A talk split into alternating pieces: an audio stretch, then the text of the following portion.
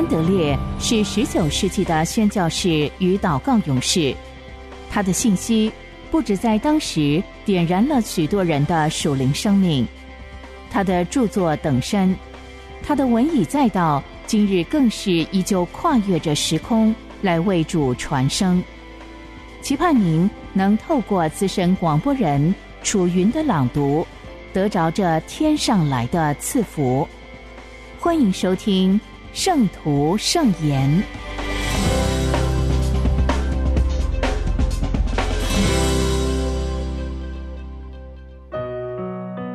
在基督里的祷告学校，他是唯一的导师。经文：路加福音十一章一节。耶稣在一个地方祷告，祷告完了。有个门徒对他说：“求主教导我们祷告。”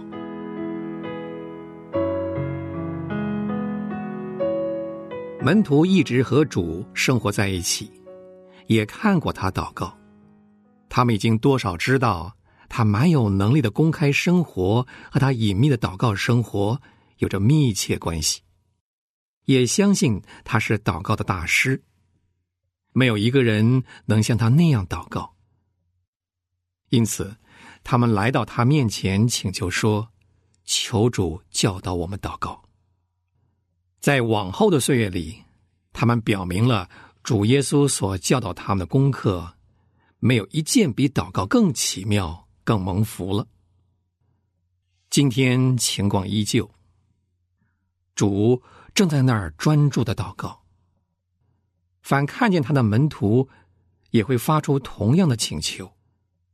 求主教导我们祷告。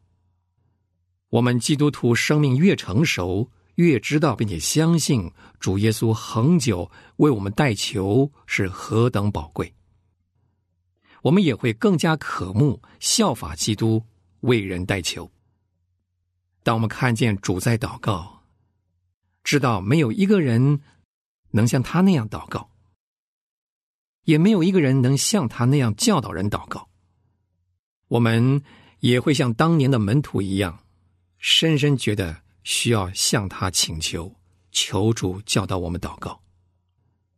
当我们的思想和主耶稣就是一切，他要成为我们的生命，我们就知道，只要求他，他就乐意与我们有更亲密的相交。教导我们像他一样祷告。来吧，亲爱的弟兄，我们岂不当来到荣耀的救主面前，求他准许我们在他的祷告学校中注册？这所学校一直向那些渴慕学习神圣祷告和代求的人开放。让我们就在今天向主说：“求主教导我们祷告。”我们默想这句祈求，会发现其中每一个字都充满意义。一，求主教导我们祷告。祷告正是我们最迫切需要学习的。虽然祷告起步很容易，三岁小孩都会，可是另一方面，祷告却也是人类最神圣、最深奥的工作。祷告。是与那位肉眼看不见的至圣者相交，永生全能由此而生。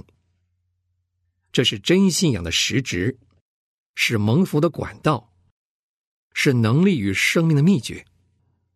不仅是为我们自己，也是为别人，为教会，为这个世界。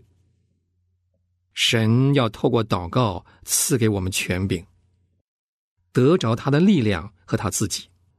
神的应许要成就，他的国度要来到，他的荣耀要完全彰显。这些都等着借祷告来实现。然而，我们在这件神圣的事工上是何等怠惰，不配。唯有神的灵能教导我们正确祷告。我们的祷告很容易流于形式化，缺乏能力。早年所接受的训练、教会的教导、习惯的影响，情绪的作用等等，往往造成毫无属灵能力的祷告，缺乏功效。真诚的祷告能掌握神的力量，大有功效。天上的门为此敞开，我们怎能不恳切呼求？但愿有人教导我们如此祷告。耶稣基督开办了一所学校，专门训练背属子民中有此心愿的，成为祷告有能力的人。难道我们不该前来入学，带着这个恳求说：“主啊，这正是我们要学习的，请教导我们祷告。”二，求主教导我们祷告。是的，主。我们需要教导。我们在你的话中读到，以往许多信靠你的人，他们的祷告何等有能力！你以许多奇妙大能回应他们的祷告。这些事情既可在预备救恩的旧约时代成就，更何况在救恩已经完成的今天，你岂不更乐意回应我们的祷告？我们曾经在经上读到门徒所得到的应许：“奉你的名祈求，必有能力。”我们也看见门徒确实荣耀的经历这个真理。我们确信，这样的应许也能成就在我们身上。甚至今天，我们仍不断听到见证：你仍然将这样的应许成就在一些真正信靠你的人身上。主啊，他们都是与我们一样性情的人，因此恳求主也教导我们祷告，好叫我们得着丰盛的生命。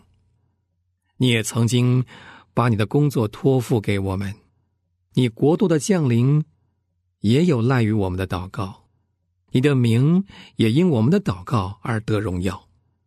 因此，求主教导我们祷告。我们奉献自己成为学生，接受你亲自的教导。求主教导我们祷告。三，求主教导我们祷告。是的，此刻我们深深觉得需要被教导。没有一件事像祷告在开始的时候那么简单，像后来那么艰深。我们不得不承认。我们现在知道应当如何祷告。我们拥有神的话语，他的应许是那样的清晰真实。但是罪使我们的心昏暗，以致我们不知道如何运用神的话。在属灵的事上，我们常常不懂得祈求最需要的事，也不懂得照着圣所的条例来祈求。在属世的事上。我们也不会运用神所赐的自由去祈求所需用的，即使我们知道要为什么是祈求，我们仍然需要学习如何祷告才蒙悦纳。这样的祷告能蒙悦纳，以神的荣耀为目的，完全降服在神的旨意之下，有绝对的信心，奉耶稣基督的名，若有必要。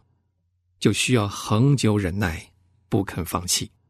这一切都是必须学习的，也只能在经常操练祷告的学校中才能学好。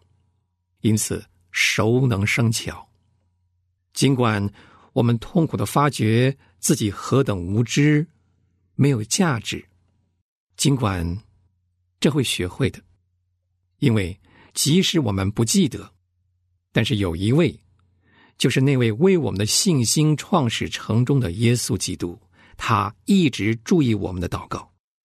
凡信靠他的人，他必负责让他们在祷告学校中完成学业。让我们正视自己的无知。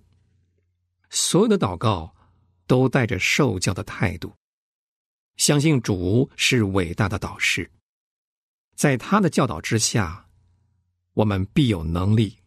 好好祷告，我们必能有力的祷告。是的，我们可以依赖他来教导我们祷告。四，求主教导我们祷告。没有人像耶稣那样教导我们祷告，所以我们来到他面前说：“求主教导我们祷告。”一个小学生何等需要一位教学熟练、有教导恩赐的老师，对学生有耐心和爱心，抚救他的需要。赞美神，主耶稣不仅如此，他比这样的老师还要好得多。他知道祷告是什么，他不仅教导我们祷告，自己也在祷告。他还在世上的时候，曾在各样的试炼和眼泪中学习祷告。如今在天上，这份工作仍然是他最爱的。他在那儿。就是过着祷告的生活。主耶稣最喜欢发现有人愿意随他进到父面前，借着祷告的大能，使神的祝福倾注于四周的人，在为别人代求的事上与他同工，好叫神的国度能降临在地上。他知道如何教导。首先。让人认识这个需要的迫切性，再以信心激发人的喜乐。有时借神的话，有时借其他信徒的见证。那些知道怎样祷告、闭蒙垂听的人，借着圣灵贴近我们的心，教导我们祷告，叫我们看出阻碍祷告、蒙垂听的罪。或叫我们得着蒙神喜悦的确据。他的教导不仅是让我们想到应当祈求什么、如何祈求，更是在我们里面吹入祷告的灵。而这位伟大的代祷者自己更住在我们里面。我们实在要大大的喜乐，说有谁能向你教导我们祷告？主耶稣从来没有教导他们的门徒如何讲道，只教导他们如何祷告。他不曾多提有力的讲道要具备哪些条件，但是，却常常谈到有力的祷告应该如何。懂得如何向神说话，比懂得如何向人说话更重要。更要紧的是，在神面前有能力。不是在人面前有能力。主耶稣喜爱教导我们如何祷告，弟兄姊妹，这不正是我们迫切的需要吗？何不求主给我们一个月的时间，在祷告的事上学习特别的功课？当我们默想他在世上所说的话，让我们一心顺服他的教导。相信既有这样一位老师，我们必定会大有长进。让我们不仅花时间默想他的话，更实际去祷告，停留在施恩宝座前，学习带祷的功课。让我们确信，尽管我们结巴又一句，他却正在完美的进行他的工作。他会将他的生命，充满祷告的生命吹入我们里面。我们不仅有份于他的圣洁和生命，也会有份于他的代求。我们是他身上的肢体，有如同神圣祭司的位分，应当与这位大祭司在代求的事上同工，为众人向神祈求。我们虽然如此无知软弱，但我们喜乐的说：“求主教导我们祷告。”荣耀的主，你是长远活着为人祈求的主。你能教导我祷告，让我也为祷告而活。你乐意让我分享天上的荣耀，就是要我。不断祷告，永远侍立在神面前做祭司。主耶稣，求你今天容我成为你祷告学校的学生。我原来也是承认自己不知道应当如何祷告的人。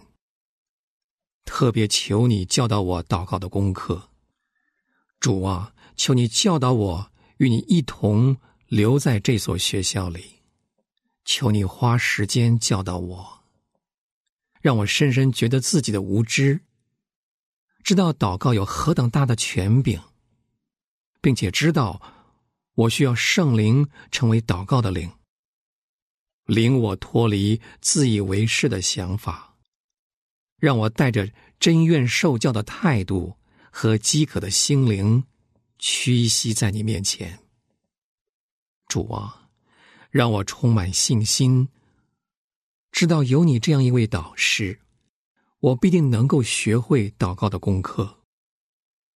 我知道我的导师主耶稣正不断的向父神祷告，他的祷告掌管着。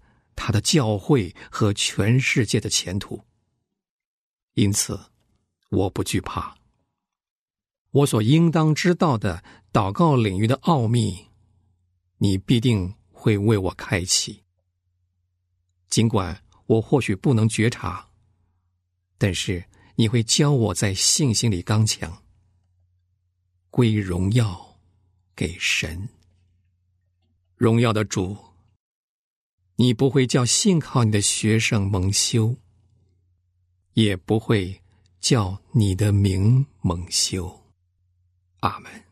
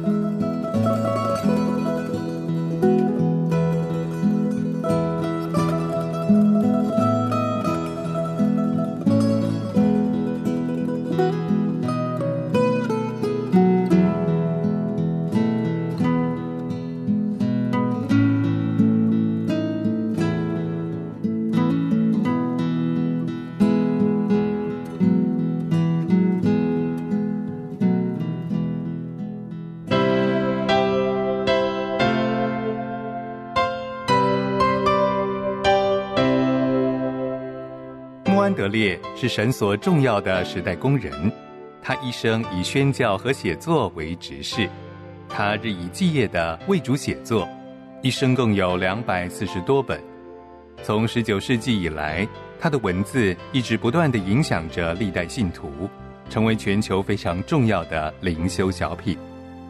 这一刻，就让你我继续来聆听由资深广播人楚云所诵读的《圣徒圣言》。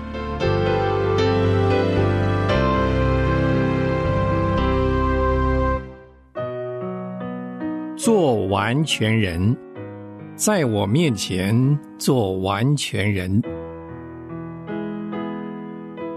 创世纪十七章一到三节。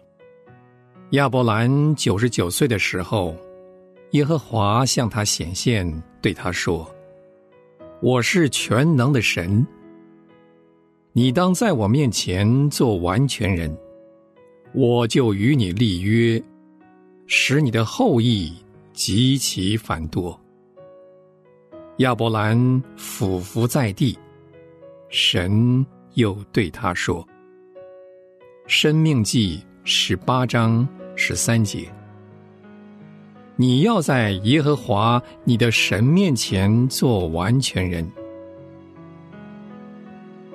列王记上八章六十一节，所以你们当向耶和华我们的神存诚实的心，遵行他的律例，谨守他的诫命。至终如今日一样。自从神呼召亚伯拉罕离开父家，他也顺服了神的命令，到现在已经有二十四年了。这些年，他始终都在用心学习信心的功课。终于日子近了，他得着了神所应许的，而且神也和他立约。为此。神对他说了这句话，其中包含三层含义，那就是我是全能的神，你当在我面前做完全人。你们要做完全人，这句经文的上下文将会帮助我们明白其中的含义。神显明了他自己是全能的神，亚伯拉罕的信心经过了长期考验。现在就要大大得胜了，信心将要使他预见到以撒的降生。神恳请亚伯拉罕比以往更加纪念和信靠他的全能，他是全能的神，对他来说凡事都能成就。他也主宰着万事万物，他的一切能力都要为凡是信他的人施展出来。他对自己的仆人所要求的一切，就是要他在他面前做完全人，把自己整个内心和自己完全幸福的心都交托给神。全能的神连同他一切能力都要完全归你们所有，你们也要完完全全的归他。对神的认识和信心。全在于我们要成为什么样式这个根基。我是全能的神，你要做完全人。我知道他的能力充满了天地之间。我被看出，在他面前做完全人，把自己完全彻底献上给他，就是得以完全的核心所在。你当在我面前做完全人，正是在与神相交的生命当中，在他亲自与人同在的时候。在人得蒙他喜悦的时候，人才能够在神面前做完全人。神说：“你当在我面前。”亚伯拉罕做到了这一点。神的话就是要他更加清楚自觉的认识，这是他一生所蒙的恩照。对我们来讲，很容易就可以看出，圣经对于完全所说的话，形成我们对他的正确认识，并且为他辩解。但是我们也要记住，只有当我们密切行在神的面前，尽我们一切所能来寻求不住的与神相交，神的这条诫命才会借着他的能力达到我们。只有在这个时候，神的话才会向我们展现出它的全部含义。在我面前，你当做完全人。神亲自与我们同在，便要使我们受到栽培，从而认识完全的全部奥秘。人只有借着神的同在所带来的全部光亮，来考察“完全”这个词的内涵，它所隐藏的荣光才会向他展现出来。神亲自与我们同在，是在基督耶稣里得着的救赎所要带来的极大的福气。幔子已经揭去了，进入真正的至圣所，也就是达到神面前的道路已经敞开。我们要放胆进到至高者的面前。神借着叫耶稣从死里复活，使他和我们一同坐在他的右边，从而表明了他是完全的神，他是全能的神。他现在又对我们说：“我是全能的神，你当在我面前做完全人。”这条诫命。并不是单单赐下来给亚伯拉罕的，摩西也把它传达给以色列的全体百姓。你要在耶和华你神的面前做完全人。这条诫命是要赐给亚伯拉罕的所有儿女，一切属神的以色列百姓以及所有信主的人。可是。不要以为在你们能够顺服之前，首先必须要认识并且确定出完全的含义。当然不需要这样。神所要求的，恰恰与此相反。亚伯拉罕还不知道往哪里去，就遵命出去了。我们也蒙了神的恩照，要竭力得着完全。即便是我们还不知道自己要往哪里去。也要遵命出去。神必定会把我们所要去的地方指点给我们。我们的内心要被他的荣光所充满了，因为他说过：“我是全能的神。”我们一生也要在他面前度过，因为他说：“你当在我面前。”当他的能力和他的同在都降临到我们身上。并且充满了我们的时候，在我们有所察觉之前，我们内心就要受神的吸引，并且得以坚固，接纳神的诫命，以你当做完全人这条诫命为喜乐，并且使神所命令的得以成就。就像含苞待放的花蕾，只有在日光之下，才能达到最完美的境地。人。也只有在神的光明里行走，才能得以完全。创造万物的神照耀着人的灵魂，于是灵魂就不能不满怀喜乐的把一切都献上了给他。